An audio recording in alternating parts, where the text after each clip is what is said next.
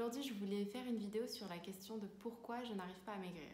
Parce que c'est une question que j'entends souvent et je voulais apporter 2-3 euh, explications, mon avis là-dessus et si vous restez à la fin, un petit exercice. Donc en général, quand tu veux perdre du poids, tu vas vouloir d'un côté diminuer ton apport énergétique, donc ce que tu manges, et de l'autre côté augmenter ta dépense énergétique, donc ce que tu dépenses quand tu fais du sport, mais aussi et surtout ce que tu dépenses juste à faire fonctionner tes organes tous les jours. Sauf qu'en fait, ça marche pas tout à fait comme ça. Premièrement parce qu'en faisant ça, ta masse musculaire diminue. En fait, l'énergie principale de ton corps, c'est le glucose qui vient directement des glucides que tu manges tous les jours. Et quand il n'y a plus de glucose dans le sang, ton corps va aller chercher du côté des protéines qui se trouvent donc dans les muscles de ton corps. Ces protéines qui vont être converties en énergie sous forme de glucose. Et du coup, quand tu te restreins en glucides, parce qu'en général tu te restreins en glucides et pas vraiment en protéines, donc forcément tu as moins de glucose dans le sang disponible immédiatement, donc ton corps va aller chercher beaucoup plus rapidement son énergie dans les protéines, donc dans tes muscles directement. Donc au final, en réduisant ton apport de glucides tous les jours, c'est du muscle que tu vas perdre et pas du gras. En fait, c'est comme si tu habitais dans une maison en bois et que pour te réchauffer, tu faisais du feu avec le bois des murs de ta maison. Alors oui, le bois va brûler et va te donner du feu et va te réchauffer, mais la structure de ta maison, elle va plus être très stable quoi. La deuxième chose, c'est que ton métabolisme ralentit. Donc je disais tout à l'heure que ton corps, juste pour faire fonctionner tes organes tous les jours, il dépensait de l'énergie au quotidien. Mais du coup, quand tu réduis ton apport euh, calorique, ben, tu te retrouves avec moins d'énergie disponible pour faire fonctionner ces organes. Alors heureusement, ton corps, il sait s'adapter et il va s'adapter en économisant. Il va être capable de continuer à fonctionner en utilisant moins d'énergie. Par exemple, à la base, tu manges 2000 calories et donc ton corps, tous les jours, juste pour faire fonctionner tes organes, va dépenser 1800 calories. Et ensuite, imaginons que tu diminues ton apport calorique à 1200 calories, ben ton corps il va quand même réussir à faire fonctionner tous tes organes avec seulement 1000 calories. Mais quand tu vas te remettre à manger normalement, quand tu vas manger plus de calories, ben ton corps il va pas se mettre à dépenser plus de calories d'un coup. Non, il va continuer à utiliser un minimum de calories pour faire fonctionner tous tes organes, au cas où tu te prives encore.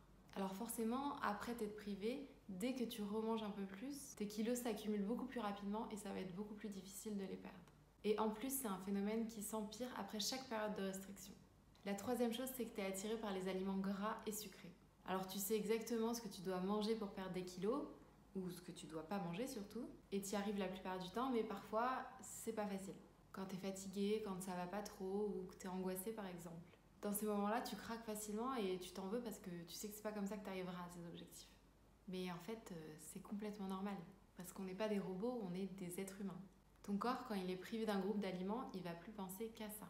Parce qu'il en a besoin physiquement et psychologiquement. Et à force d'enchaîner les périodes de restriction, tu vas devenir obsédé par la nourriture. Et c'est pas moi qui le dis, il y a plein d'études qui prouvent aujourd'hui ce contre-coup des régimes, c'est vraiment un truc qui existe. Je te mettrai les études en barre d'infos si tu veux aller regarder d'un peu plus près. Donc ces fameux craquages, ce n'est pas à cause de ta volonté, c'est à cause des régimes. Donc pour résumer tout ça au final, plus tu vas faire des régimes, moins tu vas perdre des kilos et plus tu vas être obsédé par la nourriture et par ton poids.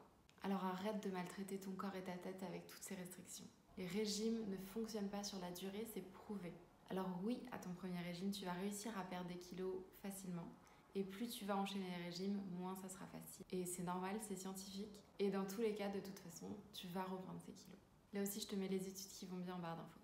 Alors maintenant que tu sais tout ça, est-ce que on n'essaiera pas peut-être autre chose, par exemple respecter un peu ton corps, de te reconnecter avec lui et avec ses vrais besoins. Il y a plein de choses à faire, par exemple essayer de t'intéresser à tes sensations alimentaires. Est-ce que j'ai faim?